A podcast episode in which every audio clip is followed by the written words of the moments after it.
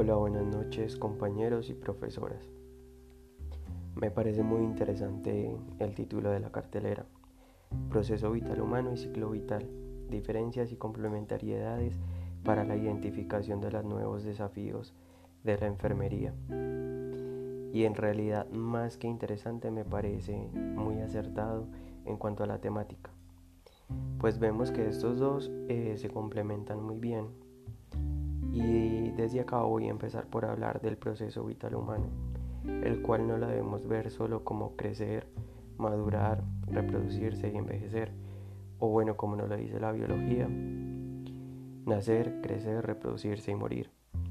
Pues creo que los seres humanos somos más que eso, mucho más complejos, y más ahora que está de moda buscarle sentido a la vida, aun cuando el sentido está en vivirla.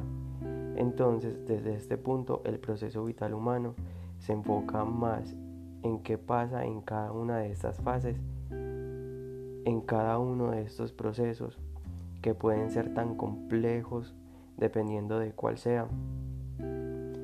Puede ser guardería, escuela, colegio, universidad, y esto hablando desde el punto de vista académico, o bien sea pasar por la inocencia de la niñez, el despertar de la pubertad, el golpe de la vida laboral, casarse, tener hijos o pensionarse, que hoy en día es tan difícil, entre tantos otros procesos que hay a lo largo de la vida.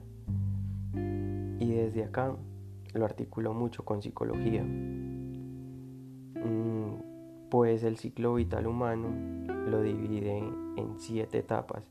La etapa prenatal, la infancia, la adolescencia, la niñez, la juventud, la adultez y la ancianidad, las cuales se encuentran dentro del proceso vital humano. Y creo que desde acá es importante identificar esos nuevos desafíos para la enfermería, ya que actualmente en el sistema de salud somos los que estamos de frente a todos estos procesos y etapas del ciclo vital humano. Siempre estamos haciendo un acompañamiento continuo. Y dicho esto, Hablando de esta manera, tenemos entonces que tener una mirada más amplia, ya que tenemos la vida en este proceso como el hecho elemental, pero cuando nos referimos al proceso vital humano, no podemos omitir la realidad ni desconocerla. La muerte como tal hace parte fundamental del límite natural o lógico de la vida.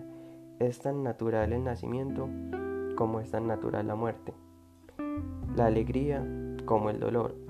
Y creo que acá es donde los profesionales en enfermería debemos afrontar esas realidades para ofrecer un cuidado y una promoción de la salud más integral como tal.